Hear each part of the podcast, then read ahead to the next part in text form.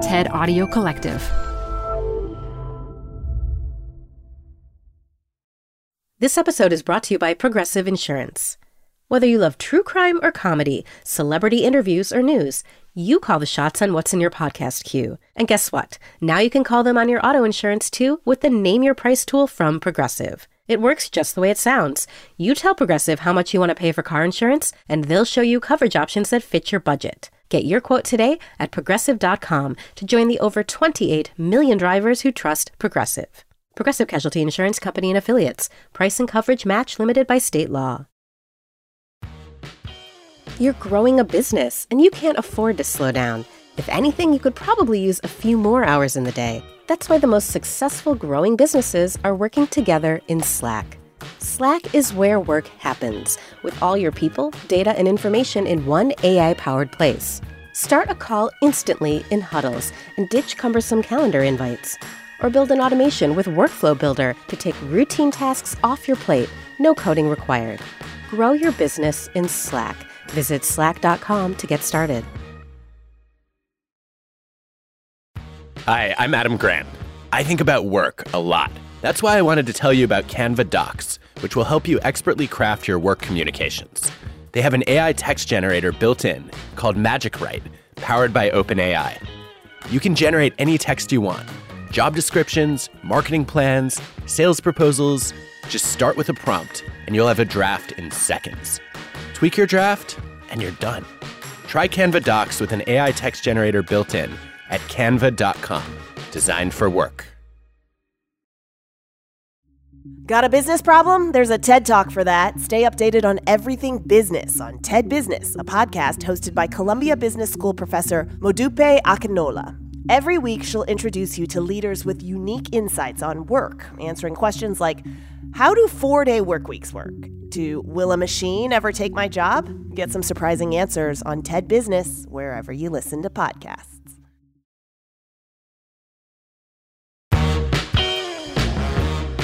Hey everyone, it's Adam Grant.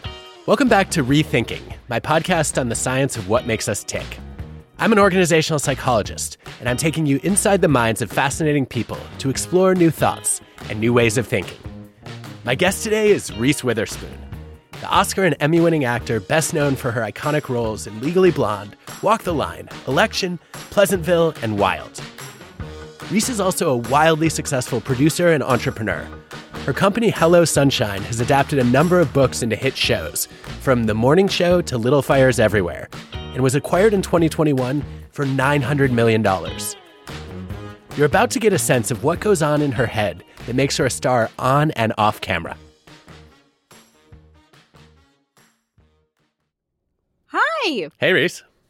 Hi, Adam. So, I have tons of questions for you, but I think the place I have to start is I, I have a hard time calling you Reese because Why? when I see you, I think of Tracy Flick and Ella Woods and June Carter and Cheryl Strayed and all these iconic fictional and real characters you've played. Oh, And I think what that speaks to for me is how deep you go into your characters. I feel like you've become these people and I feel like Elle Woods and Tracy Flick are real people. I kind of feel like I know them. um, that's so cool to hear. I think they're real people too. I get very invested. so I would love to hear about how you get into these characters. What do you do to begin getting to know the ones who never existed and also the ones who did?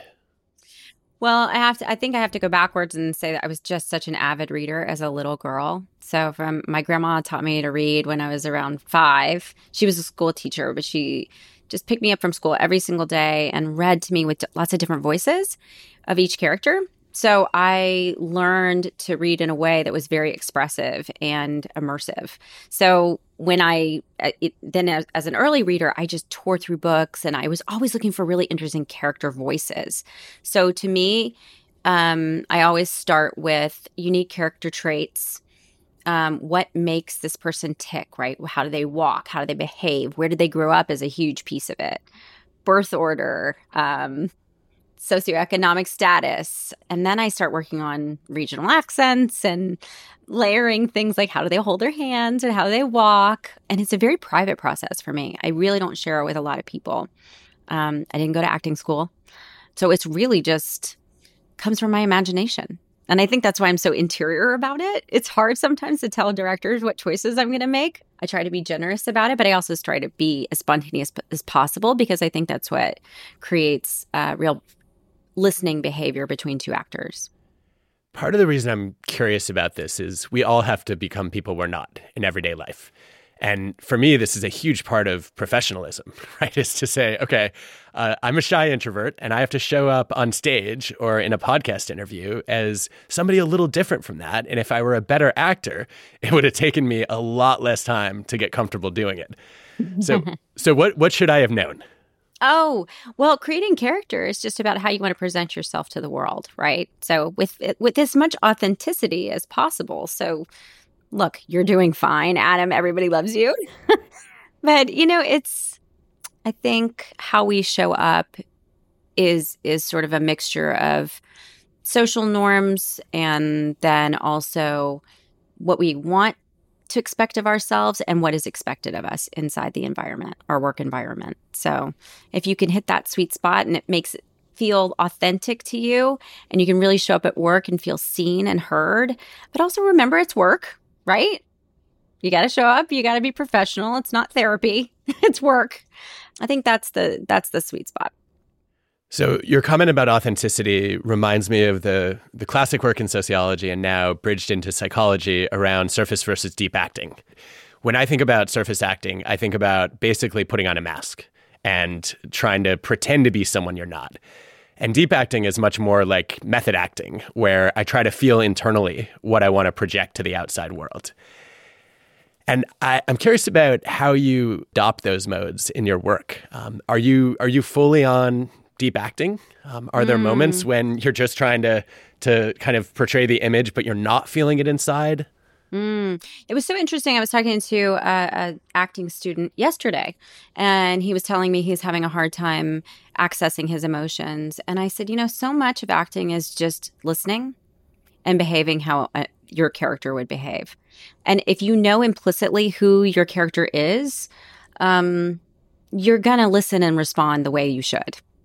But it comes from doing the work, the pre work, which is that's not surface stuff. It's really deep stuff. If you come from, you know, you grew up in Beverly Hills and you grew up very wealthy and you were able to have spending money as a teenager, you're going to act different than a kid who grew up in Omaha and with a single mom and not knowing if you're going to get a new pair of sneakers that year or the next year. And that you know, if you don't work hard and use every advantage, you're never going to get ahead. So those are just two completely different mentalities. And if you know that about your character walking in, you can make any kind of decision. It's really actually, it makes it so much easier. But I think you got to do the pre work. It's, it's about prep. Can you walk me through what that pre work looked like? What were some of the things that you did to get to know Elle Woods' character? Okay, so Elle Woods, that's interesting.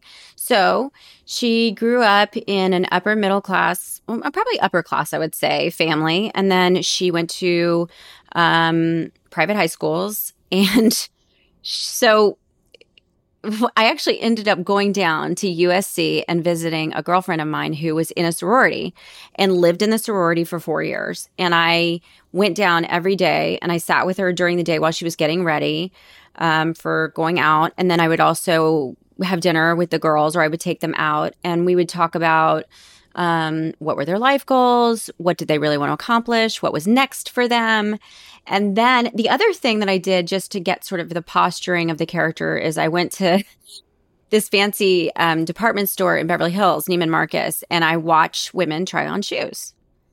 And I looked at their nails. I looked at the color of their hair. And then I would watch how they would walk in certain different kinds of shoes and how they held their hands when they walk and how they spoke to people and if it was clipped, if it was kind, it was unkind.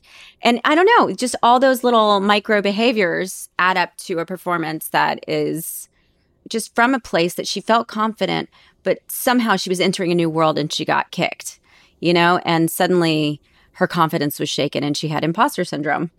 Even though she had every reason to be there, um, everybody was making her feel like she didn't belong. And how you get that confidence back is all up to you, right? So it came from inside her. Last time we talked, you said sometimes it's helpful to think about your own life as a movie. And that helps you figure out what story to tell, what speech to give, what moment to hone in on. And you said something about how if you were making my biopic, which should never be made, it would open with, with me standing on the end of the diving board shaking. Yeah. So I was wondering if, if we could resuscitate that and have Yeah. you articulate what was it that stood out about that moment? Why is this a useful exercise? And then I have some follow up questions on it. Oh, I mean, that's so fun because I loved your book, Think Again. And when I was reading it, you talk about being a diver. And I thought that was such a great visual metaphor, too, because how many times do we feel like we're standing at the edge of a high dive and you're like, I can't do it. I can't do it. And there are people who would say, well, screw it. I'm going to do it anyway. And there's people who go, I just can't. And they'll turn around and walk back down the ladder and off the platform. So I thought that's the beginning of your movie to me.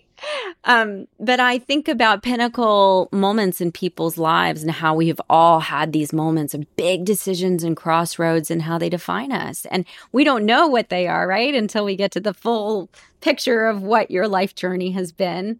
Um, but I think in terms of when I hear people talking, I'm like, no, that's your story because everybody has to learn to tell their story. I don't care who you are, where you're from. If you're a small business owner, you need to learn how to tell your story, whether it's on social media to, to for marketing, um, whether trying to raise money. You're going to have to tell your story and you tell it in a compelling way and find the parts that really resonate with people. Find those touchstones that are like the every person experience. Is it where you grew up? Is it how much you love this this project that you're so passionate about why everybody wants to know why so i think i'm real i get very invested in helping people tell their stories in the most effective way One of the things I thought was so profound about that was when you pose this, you know, okay, which kind of person are you? Are you the person who is going to take the leap or are you going to be the person who climbs back down? Mm-hmm. I'm neither.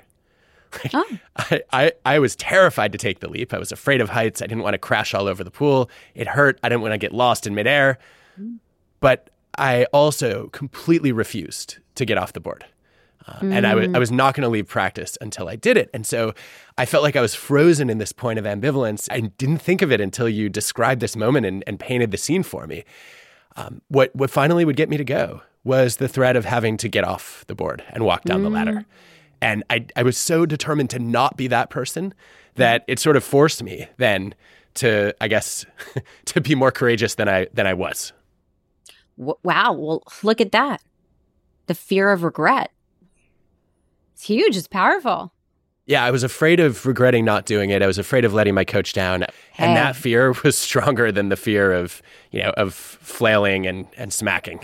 I, I like that too do what you said you were going to do you know and you said you were going to do it go do it What are those those moments of I'm afraid of trying, but I'm also afraid of not trying look like for you?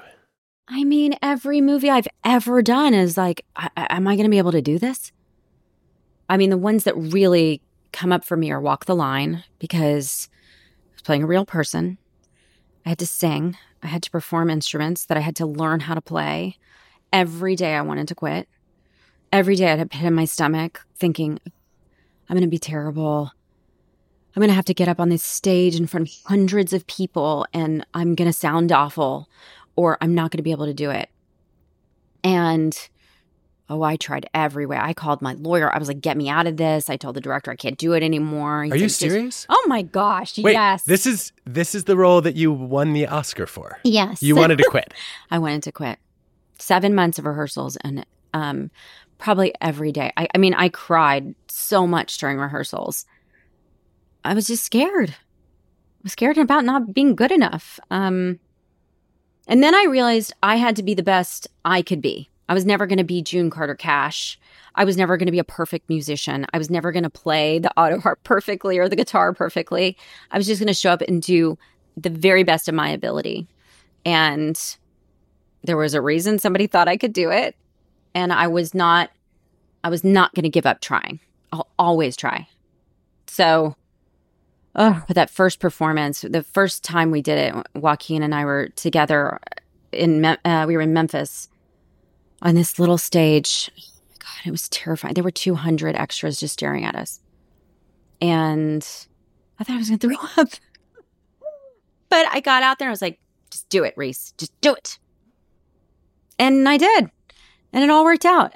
And I didn't perish and I didn't, you know, melt into a puddle. It was hard, but that that actually gave me confidence to to to dare again. And the other one that was really hard was Wild, Cheryl Strayed's true story, because first of all, it was I thought it was so important. It was woman versus nature story, which we never see on film. And so I was like, I got to do this movie. I got it. And she faces her her demons and she overcomes the grief of losing her mother and getting divorced and being a drug addict to finally find herself after this really long journey of hiking a thousand miles. And I was like, I don't have any dialogue to hide behind. So I'm a talker in films. You can notice if I make movies, I'm like, and I had no dialogue. Yeah, you just got cast in Castaway. Yeah. It was me in a backpack and the wilderness. And it was just all facial expressions and interior feelings was like, whoa, I was so scared. I'm telling you, I had panic attacks for three weeks before we started. It was it was really bad. When okay, so when you talk about trying to quit Walk the Line, or when mm-hmm. you talk about panic attacks going into Wild, I think this this captures for me something that people get backward about the relationship between confidence and success. Which is, I think most people think, well, I can't go for this ambitious goal until I've built up my confidence. And the research tells us exactly the opposite, which is you don't need confidence to pursue a challenging goal. You build your confidence through pursuing challenging goals. And mm-hmm. sometimes you just have to go for it and take the leap in order to prove to yourself that you can do it. And then your confidence rises on the back end. Is that an accurate description of your experience? And if not, I am ready to rethink it as quickly as possible. No, I think you're right. And I think I learned that very, very early auditioning. So I was auditioning for you know, really important parts from the time I was 14 to, I don't know, 25. And that feeling of I'm going to try and, and I'm going to accept the rejection. And I was, oh my gosh, I lost so many parts. What was I looking at today? I was like, oh, I wanted that part so bad. I didn't get it. It was a movie that Drew Barrymore did. And I was like, and Drew's a friend of mine. I was like, I wanted that part so bad. And I didn't get it. I auditioned and auditioned. And um, but it was good because I learned that just because I wasn't right for it didn't mean I wasn't good enough. Um, so lots of failure, you know, helped structure who I am and my self confidence. I've also made, I'm not even talking about like we're talking about Walk the Line and Legally Blonde. I've made lots of movies that were no good and didn't perform well. And, you know, that weekend it came out, made no money, and it was hard. And, and, it's who I am in those moments that is just as important as who I am when things are successful because I'm still the same person, whether the movie doesn't do well or it's the biggest hit of all time. And you just have, I heard Eva Marie Saint this amazing actress talk once at a, at a conference and she said, sometimes you're on the front of the bus and sometimes you're in the back of the bus. Just stay on the bus. so I'm just, I'm still on the bus I love the distinction that you drew between you know not getting the role and being good enough for the role. Right, that just because you weren't chosen or you weren't the, the right fit, um, that doesn't mean you weren't qualified. I wish more people understood that. It didn't mean I didn't do the prep. It doesn't mean I'm not good enough. It just means I wasn't there. And I also truly believe that the things that are there for you, you know, what you don't get is as important as what you do get. So I learned a lot of lessons early on as a child, not making the um, soccer team, not making the volleyball team, not really getting on the softball team, that I wasn't good at sports. and it's important to know what you're not good at so that you can really focus on what you are good at. I always love when people say, don't chase your dreams, chase your talents. Because you got to figure out what your talents are because you have them. But dreams are different than talents. Does this mean there aren't mornings when you wake up and say, Curse you, Drew Barrymore? no, never. Healthy competition is good too. You know, it's good to know where you sit in a group. where you live and what you bring that's unique and how you can lean further into what is uniquely you. Drew and I are very different people, but we're both, you know, we're both incredibly accomplished women who just bring completely different things to the table. And also, I, I've always even I had to learn about competition too. This is a big piece as a woman because I started in an industry where there was scarcity of roles. Right now, it feels like, okay, there's a lot of women in a lot of shows and a lot of movies about women. There wasn't when we started. So, and we were pitted against each other and told to fight and vie for roles. And I made a conscious decision when I was about 21 or 22 that someone else's success wasn't impeding mine. But that was a hard lesson to learn um, because there wasn't a lot of space for all of us. But I learned by watching Drew produce and direct and, you know, watching Goldie Hawn work and produce and direct. And then watching all these women I really respected going, I'm not going to be waiting around for the phone to ring. I'm going to take charge of my own career and be the captain of my own destiny. Well, this this speaks to a couple dynamics I think are fascinating. The first one is I think you know in a in a lot of situations people talk about the queen bee phenomenon and they say look, you know, women are keeping other women out and women need to be kinder to women. And my read of the evidence is that the queen bee phenomenon is not a cause of inequality. It's a response to inequality. Mm. That when when you limit the number of roles that are available to women, right, then it's a reasonable reaction to say, okay, I'm going to be really judicious about who I let in the door. I'm going to hold other women to extremely high standards. And I'm worried that their gain might be my loss. Um, and so I don't think we should be blaming women for that, right? I think we need to fix the broken systems um, mm-hmm. that limit those opportunities in the first place and create the scarcity that you're describing. How right. did you and if you, you, don't if you don't like the way an industry lo- looks, you know, particularly when you've risen to the place that I got to when I started my company, it's it, there's a responsibility there to leave the business a better place than the way you found it. I think. I wholeheartedly agree with that, but I, I think it's striking that right from the beginning you said, "I don't want to treat this as a zero sum competition." How did you get there? Read a lot of books. I literally read a lot of books um, Marian Wright Edelman's books were really helpful to me. The Measure of Our Success is one of her books. I mean, honestly, Gary Zukav, Seat of the Soul was a big one for me. That you are uniquely you. You are the director of the movie of your life. No one else is the star of the movie of your life. Things like that just really fed um, me as a young person. Now I read Glennon Doyle, Untamed. I, th- there's so many things in that book that just were aha moments for me. Brene Brown, braving the wilderness, um, learning how to have difficult conversations with people that you don't agree with is a huge part of life. I think your books are amazing too. To to not to be intractable in your thinking, to be um, able to pivot and actually listen to the room, watch behavior change. Like if I hadn't watched with real curiosity the media industry shifting into social media, into streaming television, I would have never understood to pivot my company towards um, a TV model, right? Because I grew up in movies. And then I started a company that we made TV show after TV show after TV show. You have to watch consumer behavior too. It's about, hold on, do I want to tell stories in the way that I want to do it? Or do I want as many people to be affected by this as possible? That's my goal. Love that. It sounds like I, when you were talking about the the idea of comparing yourself to to other stars, a lot of people say the comparison is the thief of joy. And whenever I hear that, I think, yes, that's true, but it's also fuel for learning and motivation. Without comparison, there are no role models. There's no one to raise the bar for you. And so it seems like a little bit more of a double edged sword than we give it credit for when we say, don't ever compare yourself to other people was curious to hear your reactions.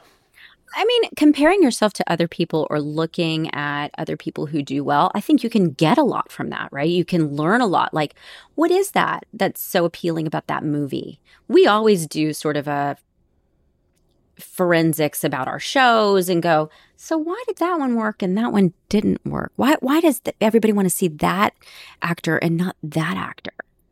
and and it's important, right?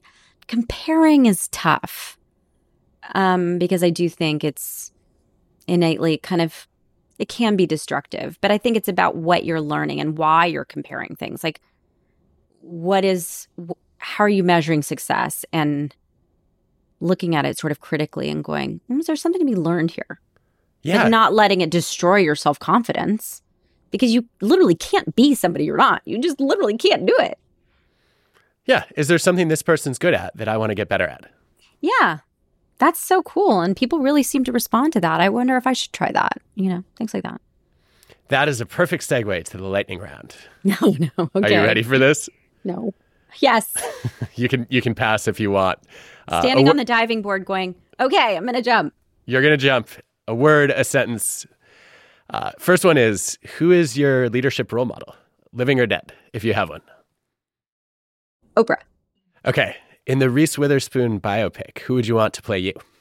Oh, um, I've had so many great young women play me. I would say AnnaSophia Robb is one that played me younger in Little Fires Everywhere, and I loved it. And also Dakota Fanning, who played me young in Sweet Home Alabama. I just think they're both incredible performers.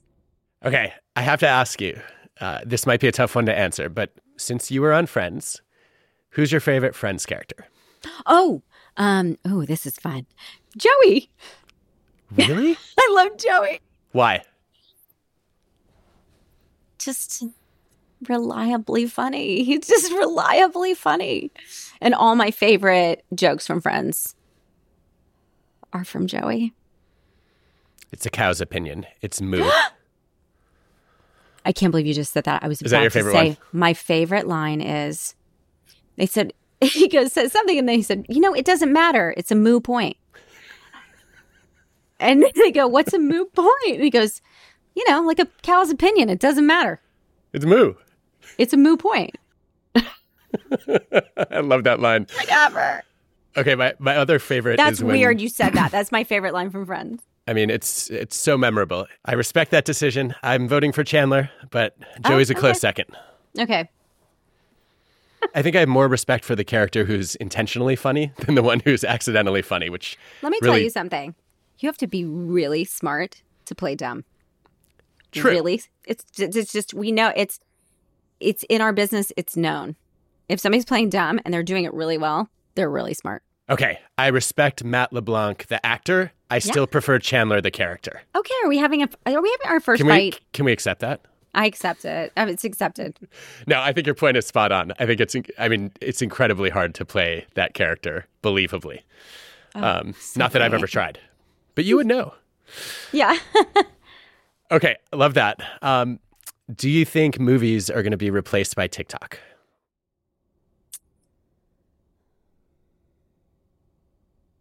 No, I always think there'll be a form of a long form structure of storytelling, but I do think attention spans are shortening, and I do think content is making it, it it's just going to get shorter. That's just the natural evolution of it. That's how I feel.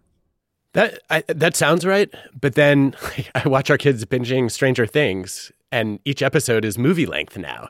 And did they stop it ever to get up and go get a snack or take Yeah. a break or go to the bath? Thank you. Point taken. We did not do that. We didn't do that. We sat there for two hours in a dark movie theater. That's right. Just it's just different. These platforms have created this lack of attention span that is very real for consumers. We're fighting for eyeballs and you know, and storylines have to hook you in the first 8 minutes. Maybe shorter.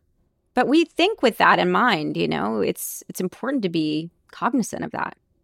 Does that make you sad at all? Is there some some art or some slow build experience that's going to be lost there? I think it's just different. You can't lament what's gone. You have to keep innovating. And if you're a storyteller truly in this world, you just wanted to tell the stories and you want people to hear them. I don't get stuck in how it happens. Touche. Okay. I mean, I want it to be good. Don't don't get me wrong. It's gonna be a good story and it's gonna be told in a premium way. But there's TikTok creators that I find endlessly entertaining and deserve all of the attention they're getting. Seriously, because it is it has our business for so long has been a closed door industry and I love that people can self promote and and create their own stuff and self publish. Okay, uh, last two lightning round questions. One is we were talking earlier about how deep you go into characters. And I wonder about the spillover effect of that. Is there a, a character you've played where you actually brought one of their traits into your life? yeah, for sure. um, Cheryl Strayed came home with me many, many days when I was done shooting, and I was like, I had an attitude, and I was cursing all the time, and yeah, my family was like, "What are you? What? Who are you being right now?" I was like, "Oh gosh, I know. I think Cheryl's in our living room right now. Cheryl's making dinner right now." Um, any other one? It was hard to shake June Carter Cash. That one was hard to shake. Um, Tracy Flick went went away pretty quick because I had TMJ from locking my jaw like that. Um, so I was like, oh, I gotta stop doing this. And movies that I've done that are really physically athletic, I'm like, oh, I'm so glad not to be doing that anymore. Like Water for Elephants or How Do You Know, where I'd had to train and train and train. But it's also like, what? I got to train to be an Olympic softball player. I get to train to be a circus performer for six months. I have the best job ever. I really do. And I love it. Is there a movie that you wish you could rethink? Oh my God, so many of them. Um, one? No, because I really learned a lot from it. I thought I do a lot with the right intention, but the result isn't what I wanted it to be. But that's just about execution, you know, and you can't, sometimes the stars just don't align. Everything doesn't line up the right way. There's no fault in that. You got to just, and you got to, and take your kicks. By the way, it's annoying if every movie's great. Who wants to hang out with that person? yeah, but not everyone me. wants to be that person, is the problem. Not, not me, said the bee. I like to hang out with people who've been kicked a few times or had a few failures and just we talk about that kind of stuff too. I'm I'm gonna start saying that whenever I fail or I have a project bomb, I'm just gonna say, I'm trying to be less annoying. Yeah. I, I want you to want to hang out with me. Correct. Obviously. Yeah, I'm gonna draw a big circle around it and we're gonna talk about it. This is gonna come in handy. I love it. Support for the show comes from Brooks Running. I'm so excited because I have been a runner, gosh, my entire adult life. And for as long as I can remember, I have run with Brooks running shoes. Now I'm running with a pair of Ghost 16s from Brooks. Incredibly lightweight shoes that have really soft cushioning it feels just right when I'm hitting my running trail that's just out behind my house. You now can take your daily run in the better than ever Ghost 16. You can visit brooksrunning.com to learn more. Okay, leaving the lightning round. You have often described yourself as a troublemaker. Uh, you've said you are not a conformist. Uh, you like to break rules. Talk to me about that and how you've leveraged the good while reining in the bad. I would say, look, I'm I yeah, I'm nonconformist. I don't when people set a rule for me, I, I feel like, is that really how we have to do it? Like a Peloton class. I had a Peloton and I was like listening to the thing and I was like, I consider this a light suggestion to, to turn up the no i'm not gonna do i'm not gonna stand up right now so i inherently i'm always trying to find out my way or if i had a school assignment it was always like what is no one else going to do? That was always my first thought. What's the weirdest way I could uh, approach this? Um, and that's just how my brain works. Um, yeah, that's my sort of nonconformist thing. And I and I was a little bit of a troublemaker. I like to kind of stir the pot. I put like beer in the Coke machine in high school. Got in trouble. Don't ask. I was always like in a little bit of trouble, but I also would always turn in things on time and I had a lot of high executive function. So I was sort of this blend of like, let's mix it up. Let's not be boring. And then, you know, getting things done. Well, I have to say, starting a company, that was like a, a big career shift for me. So being an actor for, I don't know, at that point, I think I was 34. So I'd been doing it for 20 years. Um, but I was never a businesswoman. So I didn't know how to raise capital. I didn't know um, key terms like KPIs and ROI and and and I think when I first raised capital and I started having these meetings and hiring executives and being in charge and having a fiduciary responsibility to a group of people, it just, I had to raise the bar. But I think what was really great about that is I went into that experience going, I'm not going to pretend I know and nod my head. I'm going to say, hey, can I stop you? What's KPI? That's important. I, I don't know. It's key performance index, but like, I didn't know that then. And because I was willing to not be an expert and to ask questions of very obvious things, it was sort of endearing, I think, to other people. And, and it let other people be the expert of their area. Um, and then it created this ease of our relationship where I brought my core competencies, which is creativity and innovation, and they brought theirs. And it was sort of a beautiful mix of great business strategy and incredible creativity. I feel like it worked out okay, all things considered. It, it worked out. And it also, my perspective being a woman inside an industry and seeing a lack of projects being made with um, real female experiences at the center, I had spent years thinking, why are these roles so flat? And why are there so many parts where I'm offered where I'm the girlfriend or the wife, but I have no agency of my own, or I don't have my own uh, storyline, basically. So then I got forensic and I was like, okay, well, maybe it's because there's not enough female writers, there's not enough female directors. So I went back to source material, which is books. So an author has spent months, years working on these characters and their backstories and working out the plot. And so I just had to find the right ones that were really truly cinematic. And that's when I started optioning my own books and turning them into movies and TV shows like Wild and Gone Girl and Big Little Lies. Those were my first projects as a producer. I love the way that you've brought books to life. And it's so fun. I mean, it's the best thing you could possibly do for an author. Um, I want to go back to the I guess th- that experience of, of being in the room and not recognizing a term. I think so many people feel the pressure to be the smartest person in the room. Sounds oh. like you were much more interested in just asking, how can I get smarter? Oh, I'd, I'd rather be a learn it all than a know it all. I just, I don't know. And, and certainly the older you get, and particularly if you're going to pivot into a new career, you have to be endlessly curious and secure enough in yourself to go, I have something I'm bringing to the table that is a very unique perspective, but I'm not going to pretend I'm something I'm not because that's not what I'm here to be. One of the challenges that I, I imagine you faced quite a bit early on when you were starting Hello Sunshine was you're both acting and now you're producing and running a company. Mm-hmm. Um, that seems like a lot of going in and out of character. Uh, so you do this deep dive to become someone, and then you mm-hmm. have to break character uh, mm-hmm. to be a completely different person. How did right. you navigate that? It's different sides of your brain too. It's different parts of your brain, right? One's problem solving, and one's being a great leader who leads by example, and the other is about being completely immersed in something deeply private. So, um, I'm not going to say it was easy at first, but I have incredible partners who would say, and we had to set boundaries around it. When I'm in character, when I'm on set, when I'm doing this, I'm going to need you to take over. Well, that also gives them, empowers them to be a leader and really good at identifying talent um, and giving them the opportunity to truly shine and and take over. It's not about ego and needing to be the boss. I actually kind of cringe sometimes when people call me the boss because I really I defer leadership to more of a um, a group leader mentality. You you just spoke to something that blew me away when I first read your culture deck at Hello Sunshine.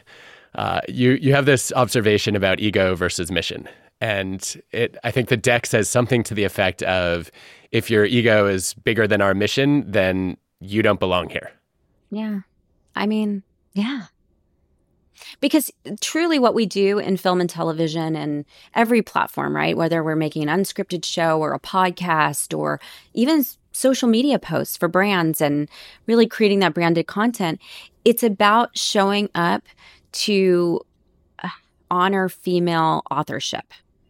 Um, and that's a collective art right? So we can't do anything by ourselves. If we want, I always say, if you wanted to work alone, go be a painter.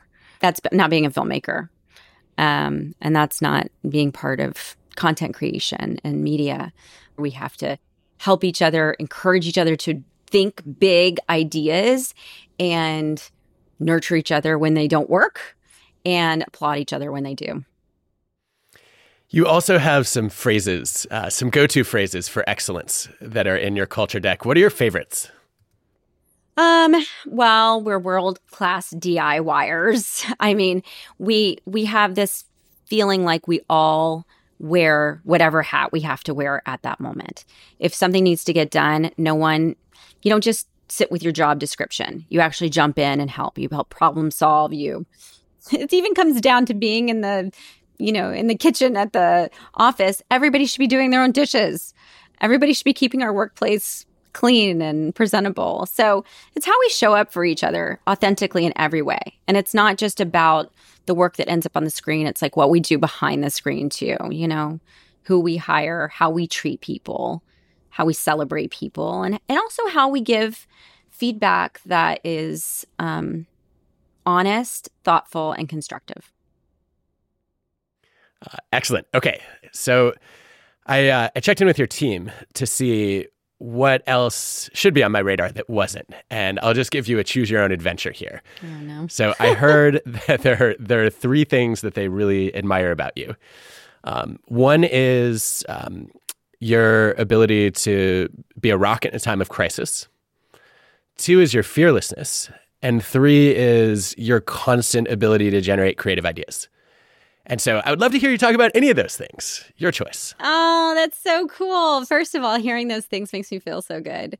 Um, you know, I think create this I I want to say this I've never said this to creatives and I really think this is so important because we can all get creative blocks sometimes where you just can't write or you just don't feel inspired. Creativity is infinite. Creativity is infinite. When you are a creative and it's who you are, and it, you either know it or you don't, right? it's inside you or it's not. And it usually means you've had success being a creative. It's coming back. It's always there. And I just, I always want to tell creatives that because I'll have days where I have no inspiration or someone has scheduled creativity for me at 11 a.m. on a Thursday, which I'm like, I, I can't be creative right now. I don't feel it. The dog just threw up on the rug you know, I'm feeling a little under the weather and I just, I don't feel creative right now. So, but can I call you back in like an hour? Let me, let me really think about what you said and then let's do it again.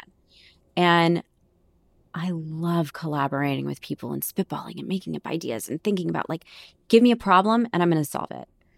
I'll think of a creative way around it. It might work, it might not work, but it's my favorite thing to do. I think it's so powerful just to, I guess, to give yourself the flexibility and permission to say, I'm going to wait for the right time. The fact that I don't have a creative idea now doesn't mean that I'm incapable of ever having a creative approach to solving this problem. Yeah, don't go down on that ship, man. Creativity is infinite. And if you feel uninspired, get out, get out of your house, go watch a movie, go watch somebody who is inspired right now at this very moment. I promise you, it will ignite something inside of you. All right. So, since you listen to this show from time to time, is there anything that stuck with you or something you want to challenge me to rethink? well, I've asked you sort of about the podcast format and what do you think about it. And what I really like about your podcast is that you keep it to an amount of time that I can actually digest. I, you I don't, have, have three and a half hours free in your day randomly? What? No. When people listen to these three hour podcasts, I think, when did, what? I'm also a mom. Like moms, I, am sorry, I'm doing a hundred billion things. At the, I'm looking over at my publicist who's like basically filling out her kids' school forms over here while she's listening and while she's running a company, and we just have too much to do to listen to a three-hour podcast. So I appreciate the brevity. I really, whoever your editor is, excellent job. And I like, you know, I loved your Dolly Parton episode because we all know we love Dolly, but you kind of gave us a perspective on why at the very end. And I don't want to say too much because it's really a great episode that I've shared with a lot of people. Um, but I like your perspective about why things work and why she is who she is. Love it. Um, although it's it's definitely amplified the pressure I feel as a host to say, not only do I have to not screw up the 24 and a half minutes that I have with Dolly Parton, but now I have to worry that Reese Witherspoon is going to listen to it. And if I do a bad job, not only am I going to disappoint Dolly, but then Reese is not going to like it either. Yeah, but your history of getting it right should build your confidence. It should. It should. And you talk about her idiosyncratic tenant, you know, that sort of nonconformist idiot, you know, and how it kindles, right? It builds. And the more success you have and the more you learn from failure. And I'm sure you have some episodes where you're like, I don't like that episode. I just don't like it, but just put it up anyway. It, it I have to ask you, Yeah. have you ever have you ever scrapped an episode? Yes. Al- Although usually when they get scrapped, they get reimagined, or sometimes they end up like there's a piece of one that shows up in another. But yeah, especially on WorkLife when we're doing the like, deep dive into a topic. Like, sometimes we've we've had to throw out interviews. Sometimes we've thrown out whole topics. Yeah. Um, you yeah, know what? I mean, I, it's like a it's like being on a set, right? Sometimes it just doesn't work. sometimes it doesn't work. Sometimes the chemistry is wrong or the interview just isn't that great. But I did one thing I really loved about your Dolly Parton interview was um, that she said she's not a perfectionist.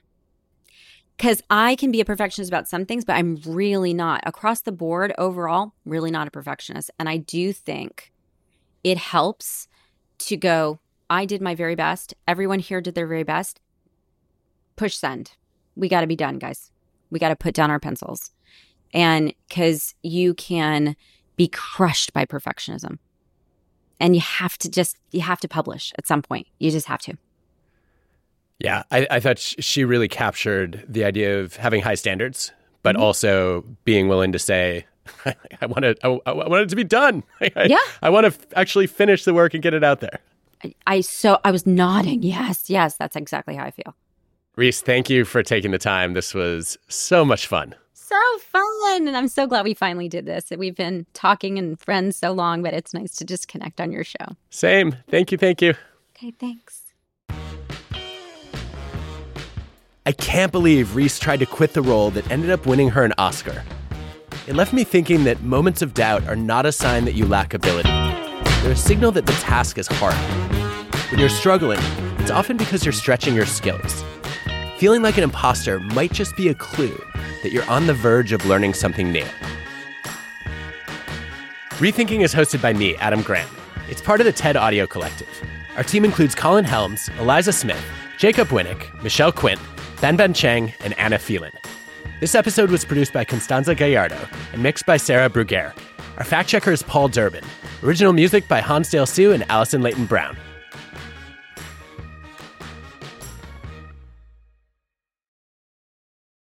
Our kids watched Legally Blonde recently, and one of our daughters said, Oh, is that the singer from Sing and Sing 2?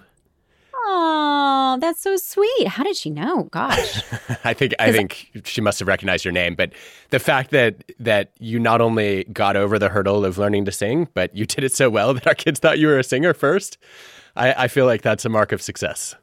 Well, that's really a nod to Harvey Mason, who was an incredible music producer on the film. But those Sing movies have just, I mean, brought so much joy to so many children and parents.